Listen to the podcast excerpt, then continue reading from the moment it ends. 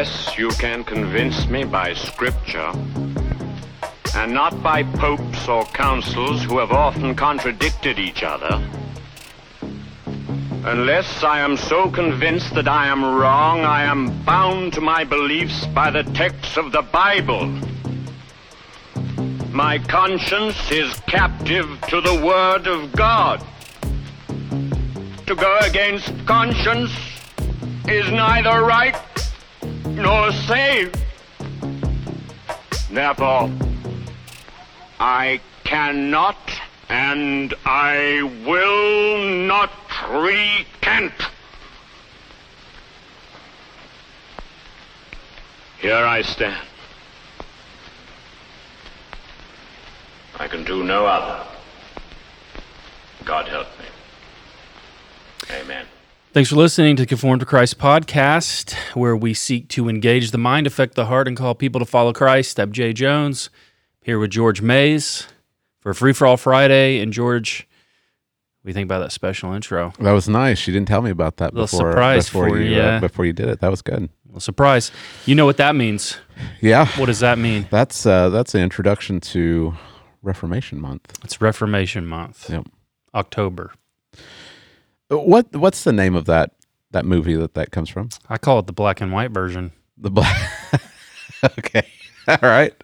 I mean, you're not wrong. It is the black and white It's version. Is- black, Is it just is it just called Martin Luther? What's it called? I guess, I don't know, the old Martin Luther, Okay. black and white version.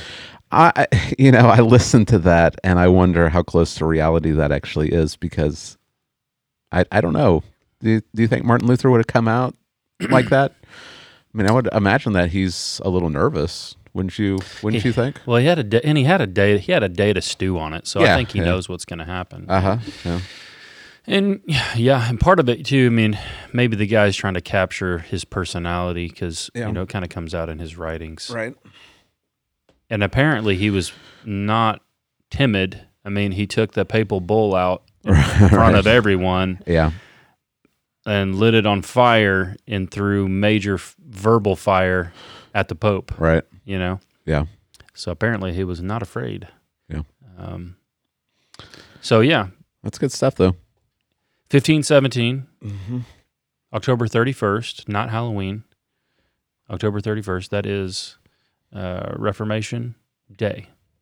So here we are. What is it? 200 and, or 504 years? 504 years later? Yeah. 504 years later. So October is Reformation month. If you're a uh, Protestant, not a Catholic, kind of a big deal. I guess it's a big deal if you're a Catholic too. Maybe you can hate on Luther all month. I don't know, but um, we got kind of a fitting episode for this. I think what we're gonna do, we're gonna talk about the SBC again because they are just forcing us to. We'd like Yeah. to talk about something else, but they just keep giving us things that have to be talked about. I know you'd rather talk about a TikTok video, but we've got to continue talking about the SBC. Yeah. So here we are. Here we are. Here we are again. And uh, this latest one has to do with Ed Litton again, right. the president. Now, Can we stop talking about Ed Litton for a minute? if they if, he- if they would just stop, stop. doing stuff, Yeah. then we could, but we just can't. And this will open up uh, old discussion because it's so similar. So Ed Litton, You know what's really frustrating is that people who nominated him for president, they already knew this stuff about him. Like the stuff we're talking about yeah. is not new. Well, none of the old ladies of the SBC knew. That's true. That's what they always bank on. yeah. A hundred percent. But the the leadership, they they knew who Ed Litton was. They knew this stuff. Yeah. Um, and they went ahead and promoted him anyway, and they still continue to promote him. Mm-hmm. Yeah. So he uh, apparently we'll just throw. Let's throw out kind of what they what he did. Well, you know what? Before that, um, did you see that uh, there have been some calls for his resignation?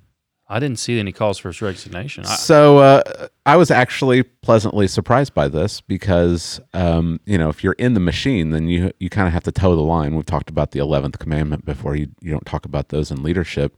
I actually uh, found that um, the uh, the elders at the church where uh, one of my seminary professors um, is pastor, they actually penned a letter um, calling for him to resign. I think I did see that actually. yeah, uh, James Hamilton That's the one I and saw. uh, Denny Burk. They're Yeah. uh, they're at James. Hamilton. He wrote a bi- biblical theology book, little book on biblical theology. He wrote, yeah, he wrote a book, Yeah. yeah, um, and he wrote um, um, "Salvation Through Judgment." That's It's right. a bi- biblical theology book. Yeah, yeah. But he's, um, I mean, he's he's a, a, a well liked and, and respected professor at, at Southern, Uh huh. And so I, I was surprised. And Denny Burk is there also. Uh, Denny Burk is at Southern, and he's also I don't know if he still is, but he was the president of the Council for Biblical Manhood and Womanhood. Okay. So he's not a he's not a no name. hmm But their their elders they uh, they penned a letter. Um, it was it was for their church to explain what was going on, but they call for him to resign. They Yeah. they say this he, he should he should resign over Yeah. this. So I was uh, I mean no one's listening Right. obviously, No. but I was I was pleasantly surprised that that people who are employed at a Southern Baptist institution actually spoke out against this. So that was that was interesting. Yeah. I think so. I think this is an important episode because it reveals. I've been thinking a lot about the, uh, you know, this, the big controversy with the sexual abuse cover up and what's gone on, and you know, of course, we we're for the open investigation of that, and the trustees are kind of stonewalling some of that stuff, but um, people are now all finally. I mean, they're they're getting the, upset. It's like it's convention wide, right? They're calling their man like this has to be done. You've got to do it now. I think it reveals th- what what we're going to talk about today and how nobody even cares at all. Yeah. Reveals to reveals to us, I think, what is the true God of the SBC. hmm And the true God, here's what I'm gonna I'm gonna say. I'm open for correction. You can tell what the true God is by what makes you the most upset. Now, what makes people most upset, they'll say is, okay, there's been sexual abuse. We have to care for these victims. But in reality, I think what they've done is there's there's been a reaction to this because they know how bad it will make the SBC look to the world if it's not handled correctly. And so now everybody all over the place who would never break the 11th commandment mm-hmm. are breaking the 11th commandment Yeah. in order to address this. But what they will not ever break it for is what we're going to talk about today. Right. And I think that reveals a huge heart problem. Yeah. I, I, they weren't hiding it. It was on full display at the uh, at the convention several months ago when they kept saying the world is watching. Yeah. Who cares? Who cares if the world is watching? God is watching, hmm uh, and I think that He cares that we're faithful to His word. But they don't seem to care so much about that. Right. As like what you said, the world is watching, hmm and when the world is criticizing them for something, then they got to take action. Right. But what we're talking about today, I, I think, is more important. Way more. This is this is the uh, the most important. We're going to talk about things that touch on like the gospel itself. Yeah, and I, you know, there may be people that hear that and they say, "What could be more important than standing up and protecting sexual abuse victims?" hmm Um, and that may that may rub some people the wrong way because, well, now you're just talking about theology and what you're you're really saying that theology is more important than sexual abuse. Yeah, hmm Yeah. Now we're not saying that in a callous way. We we certainly aren't saying to the exclusion of this, but right. but when we're touching upon things that have to do with God and with um, how He has revealed Himself and um, the the gospel of of salvation through Christ, those things are of the utmost importance. They're they're first important Right. issues. Yeah, and we're not going to let people do what they think they're you know they're going to do. You're saying that's not sexual abuse is not an important issue to deal with. I said no. I mean, if we're talking about a hor- horizontal issues, Right. that's up there at the very top, Yeah. protecting the uh, protecting the weak, and usually it's women that are victimized. You know, but you know what's interesting about a lot of this is is they never talk about the other issue that's tied up in this with sexual abuse of boys and young boys, and uh, homosexuality. That's just conveniently always just swept under the rug. Um, but it's this is a top. This is this, this is as high as it gets on that. But And we we've talked about this, I think, uh, a long time ago. Like all of this stuff is symptomatic. None of this is the core the core problem. And I think that that the core problem you're talking about sexual abuse in churches from even ministers. The problem is regenerate church membership. We've got a lot of we've got a lot of unbelievers Yeah, who are even in the leadership in SBC Well, churches, and so they're so they're they're they're acting upon their unbelief. They're acting as course. unbelievers. So again, we're we're the core issue is going back to the gospel. we'll break that. I mean, yeah, regenerate church membership, and what we mean if you're just listening and not familiar with that term is we have been saying for a long time that the SBC is full of unsaved people. Right. Right? You have non-believers. Now, they, of course, they they're gonna they're gonna maybe have all the ducks in the row theologically. They can tell you stuff, Uh-huh. but they're they're they're not saved. Right. They're not. They don't. They're not regenerate. Um, they're leading churches. They're pastors. They're music leaders. They're youth pastors. They're people of position and power and influence, and they wield tremendous authority. And they're everywhere. Yeah. They're on deacon boards.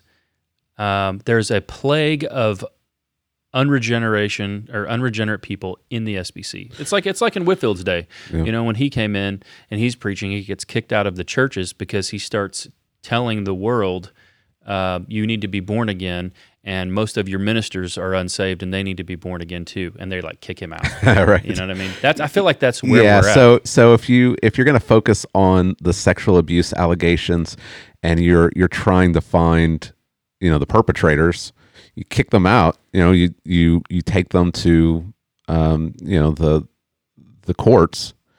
Um, you still haven't dealt with the heart the heart mm-hmm. problem. right. You haven't dealt with the core problem. If you continue with your pragmatism, if you continue watering down the gospel and what it means to be a Christian, you, you aren't emphasizing you must be born again and regeneration, then you're just going to invite more sexual predators into the into the church. And you must bear fruit, keeping with repentance. yeah, Or you'll be church disciplined. yeah, Even if you're a pastor. yeah. And so, yes, this is an important issue. It needs to be dealt with, but the issue is much bigger than just sexual abuse. If we don't deal with the hard issue of the gospel and what what the SBC has been doing with the gospel and watering it down and, and not focusing they're they're doing pragmatism to get the numbers. Well, walk an aisle, say a prayer, boom, you're you're in. Uh, you can go join an SBC church. You're just going to have more opportunities for unregenerate people to do wicked things in our churches. Mm-hmm. That's right. So, all right, to kick it off, and this will open up some older stuff from 2017. Um, Ed Litton recently hosted a big worship evening of unity deal, that what they call it, heal the divide or something like that, where he Shrink the divide. shrink the divide. And the goal, I think, we would agree with. You can read some of that of Okay. what their goal is, but the goal is to heal racial, uh, to bring about racial unity and uh, to uh, promote unity. I think, well, hopefully, it was amongst uh, to show the world how the gospel could bring people together. But the problem with this is, right, is what he's doing Ed Litton is he's cooperated with and he's involved with Roman Catholics and liberal uh, denominations and pro LGBT groups. No? oh yeah. Okay. So so you've got you've pulled something up. All right. So this was called the. Uh, it was called Shrink the Divide. Um, shrink the racial divide. It's it's an event. This is the fourth fourth annual Shrink the Divide um, event that they've they've had. This is this is hosted by the Pledge Group. Mm. The Pledge Group is a group of um, uh, multi-ethnic, multi-denominational um, leaders who come together and they are promoting racial reconciliation. All right. Um, you can go onto their website, shrinkthedivide.com, and you can see all of this stuff for yourself. Their vision statement, I think that we could get behind. The gospel unites all races, socioeconomic backgrounds, and people, enabling reconciliation through genuine relationships with Christ and one another. I say yes. Yeah, that's right. The gospel does do these things. Um, any any I think any effort to try to reconcile the races um, without the gospel is is doomed to failure. Right. Um, the the only way that we can truly be reconciled is through the gospel. Um, their mission statement, um, the pledge group exists to shrink the racial divide in our own community and throughout the body of Christ by establishing and fostering relationships across ethnic and denominational lines. All right. Um, here's the steering team. I won't read all of them, but we have the steering team. The- these are the people that are are deciding what direction we're supposed to go. Yeah. What what is our purpose? What are our goals? Ed Litton is on here. He's he's uh, a little over halfway down the list. But let me read uh, let me read some of these these uh, these leaders from multi denominational backgrounds. Uh huh. And let me get your response to some of these, Jay. All right, we got Leon Bell Jr. He's from St. Joseph Missionary Baptist Church. Uh, but then next we've got Tawana Brown from New Life Christian Fellowship. You hear that word, that that title for a church. what, what's your immediate reaction, Jay? Well, New Life Christian Fellowship. I'm thinking when you say that it's possibly uh, NAR, an NAR church, Okay. New Apostolic Reformation, Yeah. and possibly Oneness Pentecostal. Okay. I mean, there's there's just some buzzwords Right. that you listen to, right? Yeah. Like, mm, I mean, we we live in Lawton, Uh huh. and what what's our big our big NAR church called? You remember what's called? I don't even remember, dude. It's uh, I don't know. You'll Larry, you remember it what it's up. called? Over there on uh, what Sheridan and Lee. I don't remember, man. I'm sorry. I'll have to look it up. Uh, we've got uh, oh here we go. We got Rob Couch, Christ United Methodist Church. Okay. What do we know about the United Methodist? They're liberal, super liberal now. They uh, uh, do they have uh, have they gone and had a trans pastor yet? Have they done that yet? I know they've done everything but Hmm, that. I don't know. I don't know. Yeah. Oh, here we go. We've got Carlos Finley, most pure word of Mary Catholic Parish. Okay. Is that guy a deacon or something? Oh, I Does don't know. say priest or it doesn't say priest. It, it none of these have their their titles. He it must- just has where they're from. Okay, so he's either a priest in the Catholic Church or a deacon. hmm We've got uh, Micah Gaston, Three Circle Church, Midtown. I don't know what that's all about. That's interesting. Charlotte Green, Bethel, uh, Bethel. AM, AME Church. Okay, AME. It's uh, yeah. American Methodist Yeah. or African Methodist Episcopalian, yeah. isn't it? mm-hmm. Ronnie Hathorn, St. Joseph Catholic Parish. Okay. Victor Ingalls, M- Mobile Catholic Archdiocese. Yeah. Uh, ben Ben Kearns, Little Flower Catholic Parish. A lot of Catholics in this. Sri Shaw Lovett, Apostolic Church of God. Did that's that's probably for sure oneness Yeah. Pentecostal.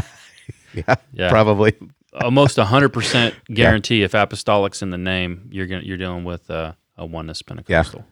All right, so that's that's just a handful, Yeah. right? And we've got we've got women pastors on here. Mm-hmm. Um, we've got Catholics. We've got. I don't know. I'm gonna have to look up some of these, Jay, just to just to see Just what to we verify? got going on. we got going on here.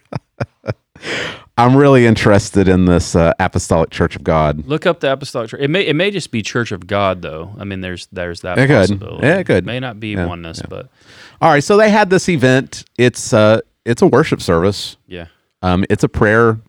It's a prayer event.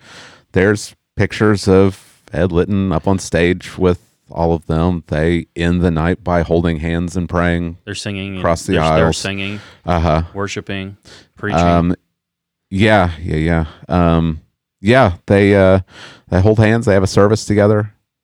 Uh, the president of the pledge group he says today is an opportunity for a diverse group of believers to come together and communicate the fact that we believe the gospel is the way to bring racial reconciliation in every situation in fact we believe that's the only way to do it effectively all right so we would agree The gospel is the only way to to bring racial reconciliation, but there's a problem.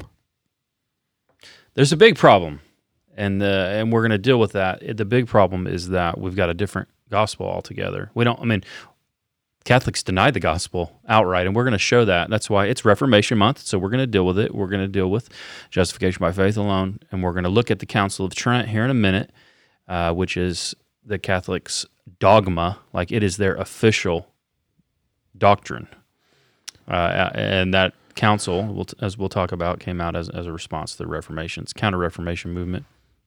But we aren't together. We can't be united. We can't we can't worship together. We can't show the world that we are together. I mean, this is a massive deal. It is the issue that Protestants through history have died to protect. Literally died in the thousands. Uh, it may even be up above the tens of thousands. What do you think? Yeah, yeah, maybe. But for sure, uh, in the thousands, Protestants have been killed for the doctrine of justification by faith alone. Maybe maybe we'll talk about John Rogers here in a second. Before we do that, though, we had something similar happen here in uh, in Lawton. It, there was an evening of unity, and this was in 2017. Now, this happened October. I looked it up. October 29th. I thought it was actually on the 31st. It was on October 29th of 2017. So almost to the day, 500 years after the Protestant Reformation began with Luther's "Here I Stand" uh, declaration. We hosted. Uh, I had a memory pop up. We hosted a conference celebrating the Reformation, the doctrines of the Reformation, right? Which are uh, here behind us. Uh-huh. Grace alone, faith alone, Christ alone, glory of God alone, Scripture alone. These solas, these great doctrines. So that was the focus of our conference. In fact, it may have even been hung there. I can't remember. Um, there was an evening of unity planned uh, by Joe Ligon, who was president. Uh, I don't know if he's the president of SBC at the time. He, I think he might have been though back then. Now he's the executive treasurer, the interim executive treasurer. Is that right? In Oklahoma, he's like in waiting, right? While they the search committee just completed their search for a new guy. He's kind of filling that role, I believe. I think he actually has a, a job there. He does, but I, I can't remember what he is. Yeah. So Joe Ligon, he's the he was the pastor of First Baptist Church in Marlow, I think, when this when this happened. He helped plan this event with Walter Wilson, um, who was from Lawton, a pastor in Lawton, and they came up with this idea of having this uh, evening of unity. They wanted to show the world and show the same thing as what you talked about earlier that the gospel can unite us and bridge these racial divides. So I'll just read a couple of quotes to you from the Baptist Messenger article that they did. So at this evening of unity, they say um, the idea was actually birthed last December. Uh, let's see.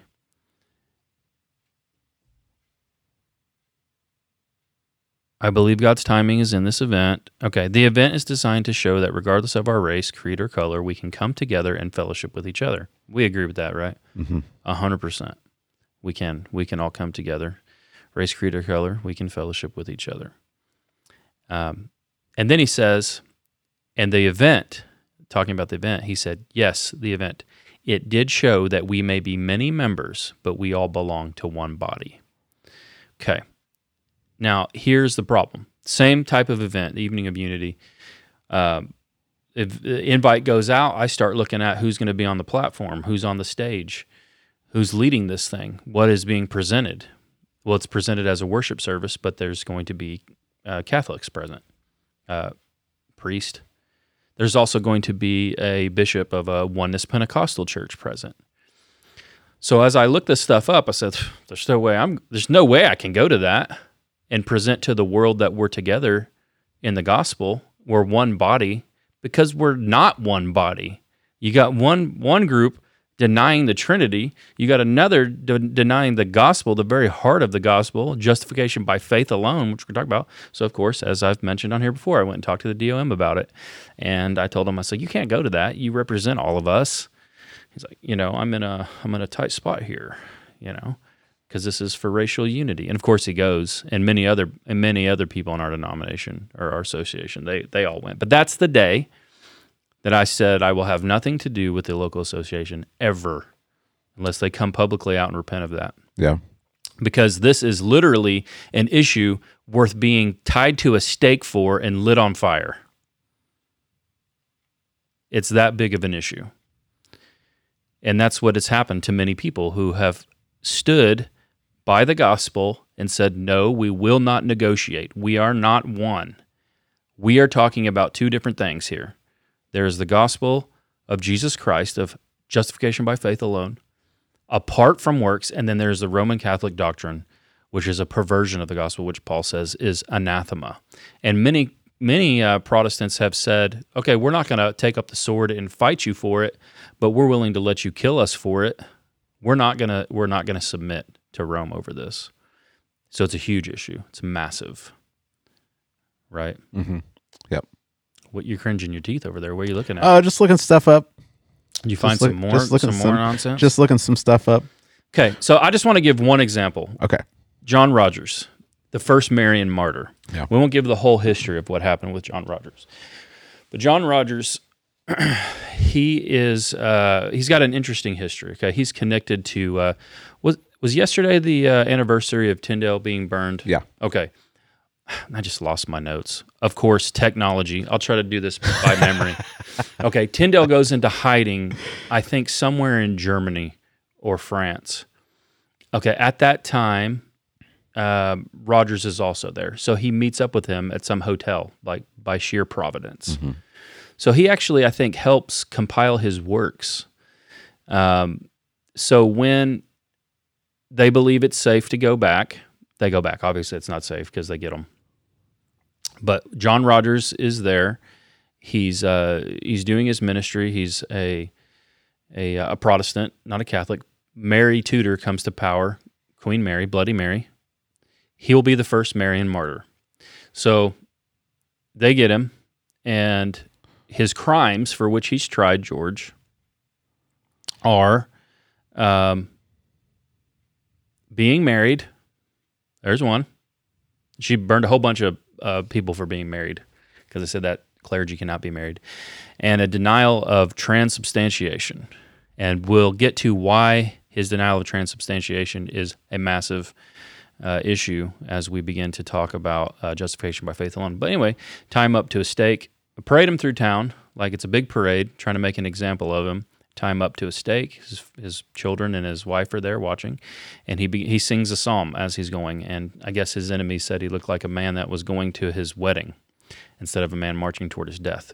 So they they do. They he's burned to death. He's martyred because he will not recant of his teachings on justification by faith and transubstantiation. Okay, burned alive, and it and it kind of sparked uh, a little awakening there. It had the reverse effect. Mary's goal was to like snuff it out, and it had the reverse effect. So here we are, George. We find ourselves 500 years later. These are the people, who, these giants on the shoulders of which we stand. We got leaders in our denomination in in Oklahoma, Right. the president, leaders in our local association, and now the national leader Mm-hmm. presenting to the world that we are united with Catholics in the gospel. Right. Shameful. They ought to they ought to resign immediately from all of their positions. Everyone that is involved in this, resign. Go home, tear their clothes and pour ash on their head and call out for repentance for at least the next 5 years. Tell me what you really think, Jay. and never ever touch any place of leadership in the church ever again and never speak publicly. Look, they they need to. Yeah, they definitely need to repent. Um, like here's the issue: they're saying we're we're together. We believe that the gospel is, um, it is the um, only way in which there can be true recon- racial reconciliation. And they just throw out this word gospel, and then they unite with Roman Catholics, and they act like we we've got the same gospel. Mm-hmm. but we don't have the same gospel. There was a reason why we had there was a Reformation, um, because the gospel had been corrupted. Um, Martin Luther and, and others they they rediscovered the true gospel as they were reading the scriptures, and um, there was there was a split. There was a, a split, and um, that that hasn't been repaired. There there hasn't been so there's a lot of these unity there's a lot i mean there's there's organiz- organizations that that try to bring catholics and and protestants together and say we're closer we're closer than you know many people think but when you really get down to the heart of of what's going on in the the roman catholic church you've got to see that that we're not we're not together we're not Right. together um, and so to come to a, an event like this and say we're, we're we are are showing that we are the body of Christ, that um, we we all hold to the same gospel, we're all part of the same Body. the same body, and um, so we can we can have unity together. And so we're going to worship together. We're going to listen to sermon together. We're going to pray together. We're going to sing together. Like all of this is is nonsense. It's utter nonsense. And to have our leaders involved in this, in the in the the um, you know the the uh, position of of actually organizing this, it, it really is shameful. Yeah, it's worth it's Uh, to have to have Ed Litton's name on here amongst this list, and let's ignore everything else. Let's ignore the United Methodist Church. Let's let's ignore let's let's say we we don't know we don't know for sure what you know this Apostolic Church of God is teaching. Mhm. Just just pick out the Catholic the Catholic names. One, two, three, four, yeah, there's four. There's four Catholic names on the steering committee. Um, this event is going to. Uh, I think it has been held at at one of the Catholic churches on this list. Like, they every year they go to a different church to have to have this. This is the fourth year that they've had it. They're going to have another one um, next week Mhm. at uh, at one of the Methodist churches yeah. It just boggles the mind. It boggles the mind that you've got the president of the SBC who is up here with a bunch of Catholics and he's saying we're all we're all together. We got Yeah. the same gospel, same body of Christ. We got the same goals. It's We beyond worship together. it's beyond shameful. It's misrepresenting God. Mm-hmm. You're misrepresenting God and the gospel to the world. I mean, people people act like there's not going to be a, an account for these things. Right. That- or that it doesn't matter. They li- Uh, so so here's the problem, right? What what do they elevate above everything else? What they elevate ra- racial reconciliation, right? Ex- Like yes. racial reconciliation is such a big issue that we're saying Catholics and Protestants can come and worship together because we're all about that racial reconciliation. Right. They deny the sufficiency of the work of Christ. Right. Like Paul Paul says they have another gospel, they should be damned. Yeah. What ironically, though, what they did in the Council of Trent, so maybe time to talk about why this is such a big divide. Yeah. Because there was a counter reformation movement and the church council met uh, church uh, Catholic Church Council is composed of uh, uh, it's a lot of people, right? Uh, Maybe even over a hundred. Yeah. Um, you've got archbishops, bishops, um, cardinals, um, patriarchs, like uh, leaders, influential leaders on this big council, and it meets from uh, 1545 to 1563, so 18 years, right? So this is a Counter Reformation deal. Now they're- don't meet for the whole 18 years; they take breaks in between. But after they're done meeting, they come down with uh, kind of three main uh, decrees, I guess you would call it. The decrees are stamped by the Pope, so it becomes the doctrine of the Roman Catholic Church, right? The first, uh, the first point had to do with concerning Scripture. So, up until this point, the Apocrypha was not the official, officially part of the Bible Mm-hmm. people may may find that interesting. Like if you talk to a Catholic today, they'll be like, "Well, you guys in the Reformation jettisoned all these extra books. Have you ever heard them say that? Yeah. Like, no, no, no, they didn't. You guys added a bunch of different books Right. post Reformation in a response to the Reformation. Now, why did they do that, George? Do you know why they did it? Tell me. Because there are doctrines like purgatory and all of these other things that cannot be proven uh, using what everyone agreed up until that point were the Bible. Yeah. So the Apocrypha, these these other books, these extra books that aren't part of the inspired Bible, kind of from the intertestamental period, uh, were not accepted by Jesus or the Pharisees and Sadducees. Yet somehow, magically, the uh, in after the Reformation, 1500s, the Catholic Church says that they're they're actually inspired by God. right. Um, so the apocrypha comes in, but also they begin to deny uh, sola scriptura, which is here, right, Yeah, right. here behind me. Sola scriptura, that everything that man would need to live in relationship to God is found sufficiently in the Bible. Everything for your life and for the church's life and doctrine is found in the Bible. The Bible is sufficient for our faith and practice. They denied that outright in the uh, in this post Reformation movement and they brought in church. They elevated church. Uh, the councils and the creeds. Surprise, a council just elevated their own uh, teaching to that of Scripture. The the papal declarations, church history, um, the teachings of the church. They have now have two sources of authority. So they have the Bible. They say is trustworthy, but then they have all of these. Now, what Luther had been saying the whole time is, guess what? Uh, popes and councils have often erred and contradicted each other. So you can look through Roman Catholic teaching and see where different councils are contradicting each other. And he's like, there's no way that this can be. Yeah. But they elevated that. And the second one is really the main one.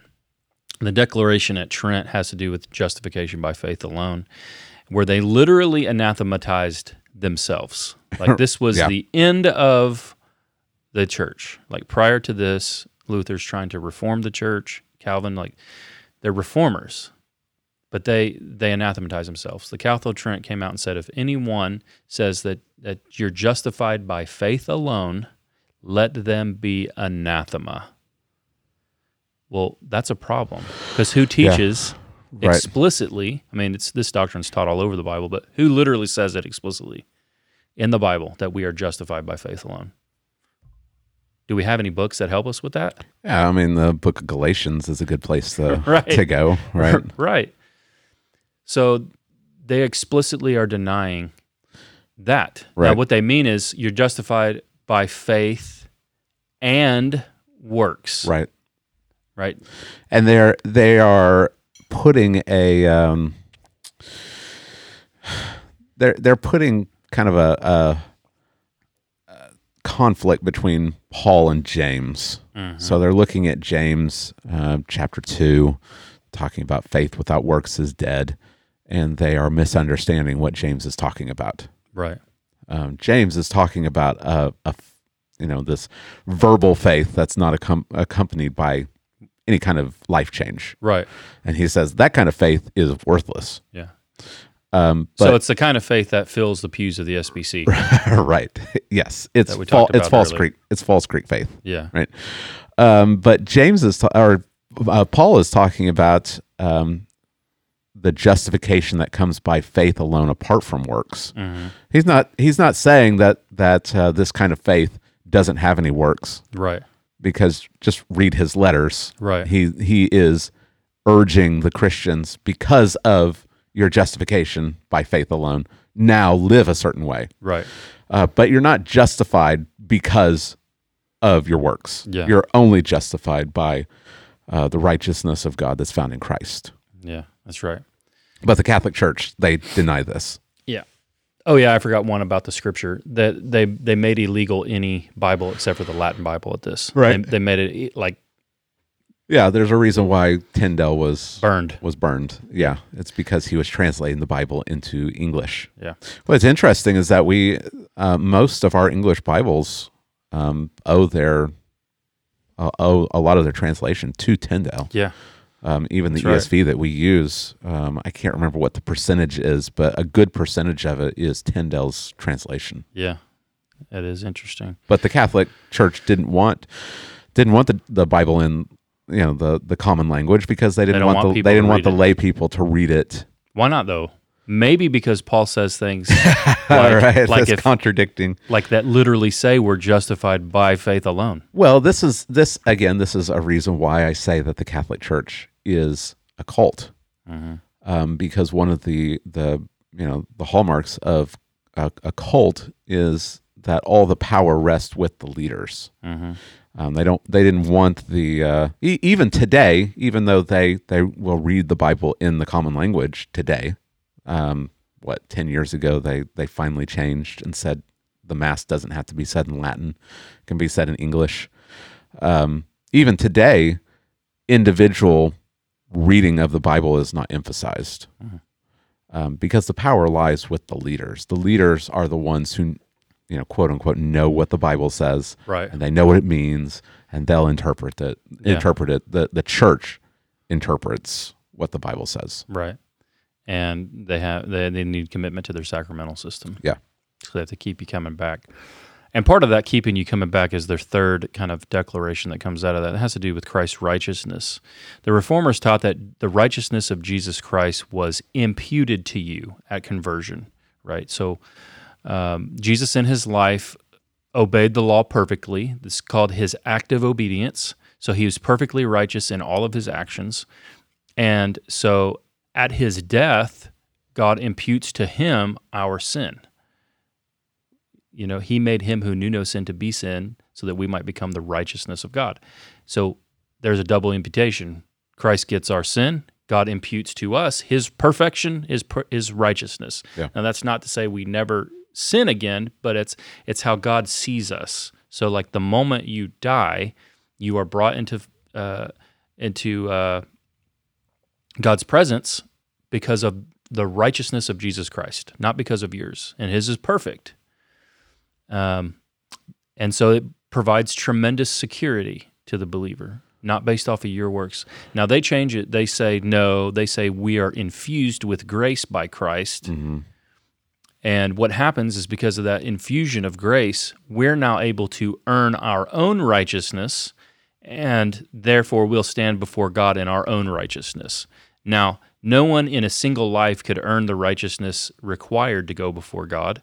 So there's purgatory, where you may spend a million years gathering for yourself enough personal righteousness to make it to heaven. Yeah. It's a ma- so this is these are massive, massive issues. It goes right along in with this uh, denial of justification by faith alone Right. in Christ, right? Huge, big time issues. We can never. Now, I'm not saying you don't fellowship with Catholics. Of course, you should. Uh, Protestants ought to have friends and ought to be friendly with everyone. Would you agree with that? Now, not to the sense where you would promote their heresy, but you ought to be friendly with all men, right? Like Yeah. people ought to, people you you know you ought to be. If they don't like you, maybe they don't like you because of your doctrine, but they can say, well, you know what? I think if I needed something, that guy would help me. Like you're friendly. They can't they can't ever look at you and, and like hold something against you like that. Right. So be friends with Catholics, Mm-hmm. of course, and of course you want to be friends with them because you want to get bring the gospel to them and win them to Christ. Right. But what you don't do is you don't put them on a big platform and say we have the same gospel. right. Yeah. You don't do that, Yeah. right? It, again, th- I don't understand. I just don't understand it, man. I, I, I can't. There's no way I can be brought to understand while someone who says they're a minister of the gospel of Jesus Christ, who stands in this long line of people who have literally died for this, and and just be like, yeah, whatever. It's not that big a deal. You do remember Ed Litton's statement on uh, the Trinity on his church website, right? Yeah, Before it got it got wiped. You do remember, right? Like Oh, I I don't. I think. I think the reason why is that they don't. They don't think about theology. They're not theologians. They hear. They hear that you know Catholics. They will affirm a whole lot of the same things that that Protestants affirm. Well, you know what's funny? They they've got a they've got a better statement on the Trinity than Ed Litton's They did- they do. Redemption Church. You know what's funny too is is in a, they're closer to us than now the United Methodist Church. That's true. who denies the inerrancy of Scripture, Mm-hmm. who deny the deity of Jesus Christ, like many of them deny that, Uh huh. Right. and affirm uh, fully the LGBTQ lifestyle. Yeah. So in those ways, oh, and the inerrancy of Scripture they've held on to. I don't know if I mentioned that. Yeah. The Methodist Church denies all those, Right. But when it comes to the gospel, it's still a big divide. Yeah. So you're so I think that a lot of people they get they hear that um, the the Church of Rome, um, you know, affirming the Trinity, the deity of Christ, you know, the virgin birth, um, Inerrancy. death, resurrection of Christ, like things that you know even you know liberal denominations in the Protestant tradition Deny. yeah. deny nowadays. Yeah. Um, and they they say, man, I'm I'm in agreement with that. Yeah. like the Catholic Church will say, Jesus died for your sins. They they don't deny the necessity for Christ's death hmm for for salvation. Right. Um, they look at the Mass, and I think a lot of a lot of Christians they, they just see it as another form of the Lord's Supper. Mm-hmm. It's just it's just communion. They just do it in a you know really high church way, and they they don't know they don't know theology. They don't think about Yeah. this stuff. Like what you were talking about, John Rogers. What what Baptist today do you know? Just mainstream, not not us. What what Baptist do you know of in this surrounding area that would be willing to to be put to death for the Lord's Supper? I don't know any that aren't connected with our network. I mean, we have a network of churches. I think they would. Yeah. But outside of that, I I don't know any that would. Right. Like they like just just the regular churchgoer should transport themselves like in that time, like bring it to the future, go backwards, whatever. They tell you you will deny what you believe about the Lord's Supper, or we're going to burn you to death in front of your family. Yeah. I, yeah, I, I don't. Would even would people even know why it's a big deal Right. to to uh, to stand boldly and refute their teaching of? Yeah. So what That- what does the what what is the? Well, this I mean, we gonna- talked about it. We've talked about it. You you played that clip of their hocus pocus. You know, Yeah, yeah, several months ago. What what is the what's the difference between? Okay, well, here's the difference, and it's a little preview to what's coming October 31st, because it just would so happen by providence. I'm Right. preaching on October 31st, Reformation Day. The text I'm preaching is the last words of Jesus, which is "It is finished," right? Tetelestai, and uh, which means it is finished. Mhm. Now, what the Roman Catholic Church, and I take that to mean paid in full, all the work that God had him to do, completed. He died for his sheep. Satisfaction for sin has been made. He accomplished it all. It's it's really a cry of victory in my mind. Now, what the Catholic Church does is they say the Roman Catholic priesthood has been imbued with magical properties where they can reach up into heaven, pull Jesus Christ down from his throne, and this is official Catholic Church doctrine. I'm not, I'm not, and I know I'm prone to hyperbole, but at this point I'm not. I'm just Right. saying what they believe. Yeah. They pull him back down from heaven and they take Jesus to the altar and re crucify him again upon the altar. And then they take his flesh and his blood and they feed it to you. And it's by you feeding upon him that you then, because you've been infused by grace, are able to gain more righteousness for yourself. And that's why any hardcore Catholic, any real Catholic, will take the Mass every day, George Right. because it's available every day. Yeah, yeah. And they'll go to it every day because they want more righteousness. So they believe not it is finished, but they believe let's re-crucify Jesus a million times over again and again until he returns. Mm-hmm. Now that again, I may have said it bluntly, but I am not saying anything incorrect. And if I did, I'm willing to be corrected. Yeah. They believe they're re-crucify, re-crucifying Christ again and presenting him openly for you to come and take. Right. Is that what we believe, Jay? No, and it's not. I mean, it's not what John Rogers believed. It's not what the reformers. We've done a we did a, a whole episode on the Lord's Supper. Right. When was this? Two months ago. Yeah. Yeah. It's So- been. It's been a bit. Yeah. So we don't have to we don't have to uh, Yeah. Did go you back kick that it. sign.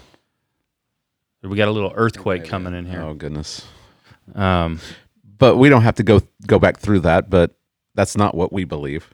Now, You somebody don't you we we do not when we take the Lord's Supper, we do not think that we we drag Christ back down and and that the bread and the and the cup are actually turned into the the literal body and blood of Christ. Now they don't have the power to do it anymore because they're uh, providentially God has taken the state power away from the Catholic Church. They used to have like all power, Yeah. power over the state, everything. hmm Uh, but if they did, if they had state power again, and and they were to tell you, you by taking the Lord's Supper and preaching what you preach about the Lord's Supper, or just believing it in your own home, um, and and you're saying that we're justified by faith alone, you're you're denying what we teach in the supper, and look at the stake, we've got it prepped for you. And you say, "Nah, you know what? Remember, I was at the evening of unity, bro. Don't you remember that when I was at the evening of unity and presented to the world we're one together in the gospel? It's a big deal. Yeah, it is. yeah, but uh, okay. So so getting back to kind of what we were we were looking at is you see what is more important to Yeah. a lot of the leadership in the SBC. Well, clearly, because there was outrage over, and rightly so, outrage over what happened with the sexual abuse allegations. Yeah, But there is no outrage over this. right. Zero. Where's the zeal for God in the gospel? Yeah. Where is it at? How is not every president in the SBC calling right now for his resignation for for as they say worshiping, presenting one gospel in one body uh, to the world? Every leader in the SBC should be demanding right now his resignation. No one is. Yeah. Why? Um. Well, the eleventh commandment: you don't speak out against those in leadership. Um, but two, I I think it's the fear of being called a racist. Like, why would you be? Why would you be against this this night of of racial reconciliation? Uh, why? You must be one of those. You must be one of those uh, those racists in the, the Southern Baptist Convention that that Russell Moore talked about in his Yeah. leaked letter. Mm-hmm. I think that's it. I think it's. I think there's a fear of man. Yeah. I, I think that people fear man, they don't fear God. Because if you feared God, then this would be flipped, Right. and they would be they would be just this outcry against Ed Litton having anything to do with with this group that that's partnering with Roman Catholics. Mm-hmm. Yeah. Yeah. I mean, there's just add it to the list. I mean, they're they're not going to say anything. They're not going to say anything about him uh, because he is promoting the agenda that the world is watching, Right. and um, they're they're not they don't care about the real the real issues, the real important issues. Mm-hmm. You're you're not going to have racial racial reconciliation around the gospel when there's two when when what you mean is something totally different. Right. Yeah, that's right. I mean, we're just a bunch of nobodies, Right. um, and that's okay. But think of the things we've had our conferences on, right? Covering the Reformation doctrines, which are essential, covering the gospel, which is essential, covering regeneration, uh, the new birth, and what's coming up in the next conference, Christ Centered Churches Conference, is on the Trinity. So we're kind of covering these things, which most people today are like, whatever, it's not a big deal. But it is a big deal because it all ties back into the gospel. And that's why I think we're passionate about this. We do think it's a big deal. The world needs a clearly articulated gospel, right? The world will never be helped by any type of unity that is not found in the gospel, the real gospel, right? Um, you're just putting patchwork on it. Mm-hmm. You know, it's like the the ship is sinking. The ship is uh, our culture, and you're trying to patch it with like a tarp. Like you've got you've got a op- you've got a, a gaping hole in the metal on the bottom of your boat, and you're like, ah, just just keep scooping water out and throw it overboard. We'll be okay. Yeah. And and we need the world needs the gospel. People need the gospel, even if you're not talking about um, bringing unity, which is a great goal. Um, just people people are living and dying and perishing without the gospel. People that are in churches, Yeah. people that go to church and never hear the gospel, they'll never hear these things ever talked about. Yeah. So it's a big deal. Right. It's a, it's a massive deal. That's where I'm at on it. And I've expended all of my ammunition, George. So Okay. it might be time to shut down unless you got something else. I don't have anything else. All right. No. You want to shut down? Sure. All right. Yep. Here we go. Well, this is, uh, I'm sure we'll be talking more about the Reformation as we go through the month. Um, it's a big deal. It's not, uh, it's not something that we should just take lightly. It's not something we should ignore. We can't water down the gospel in order to promote um, any of their social agenda, um, even good causes. Um, we have to be first and foremost about the gospel because that's what Paul says in 1 Corinthians chapter 15. This is what I, I presented to you as of first importance. It's the gospel. And so we need to be gospel, not, uh, not like the SBC leadership says, gospel above all, where they don't actually talk about what the gospel is, but we need to be gospel above all as the scriptures present it. And so we hope that today this has been helpful for you. And of course, we hope that this helps you to become more and conformed to Christ.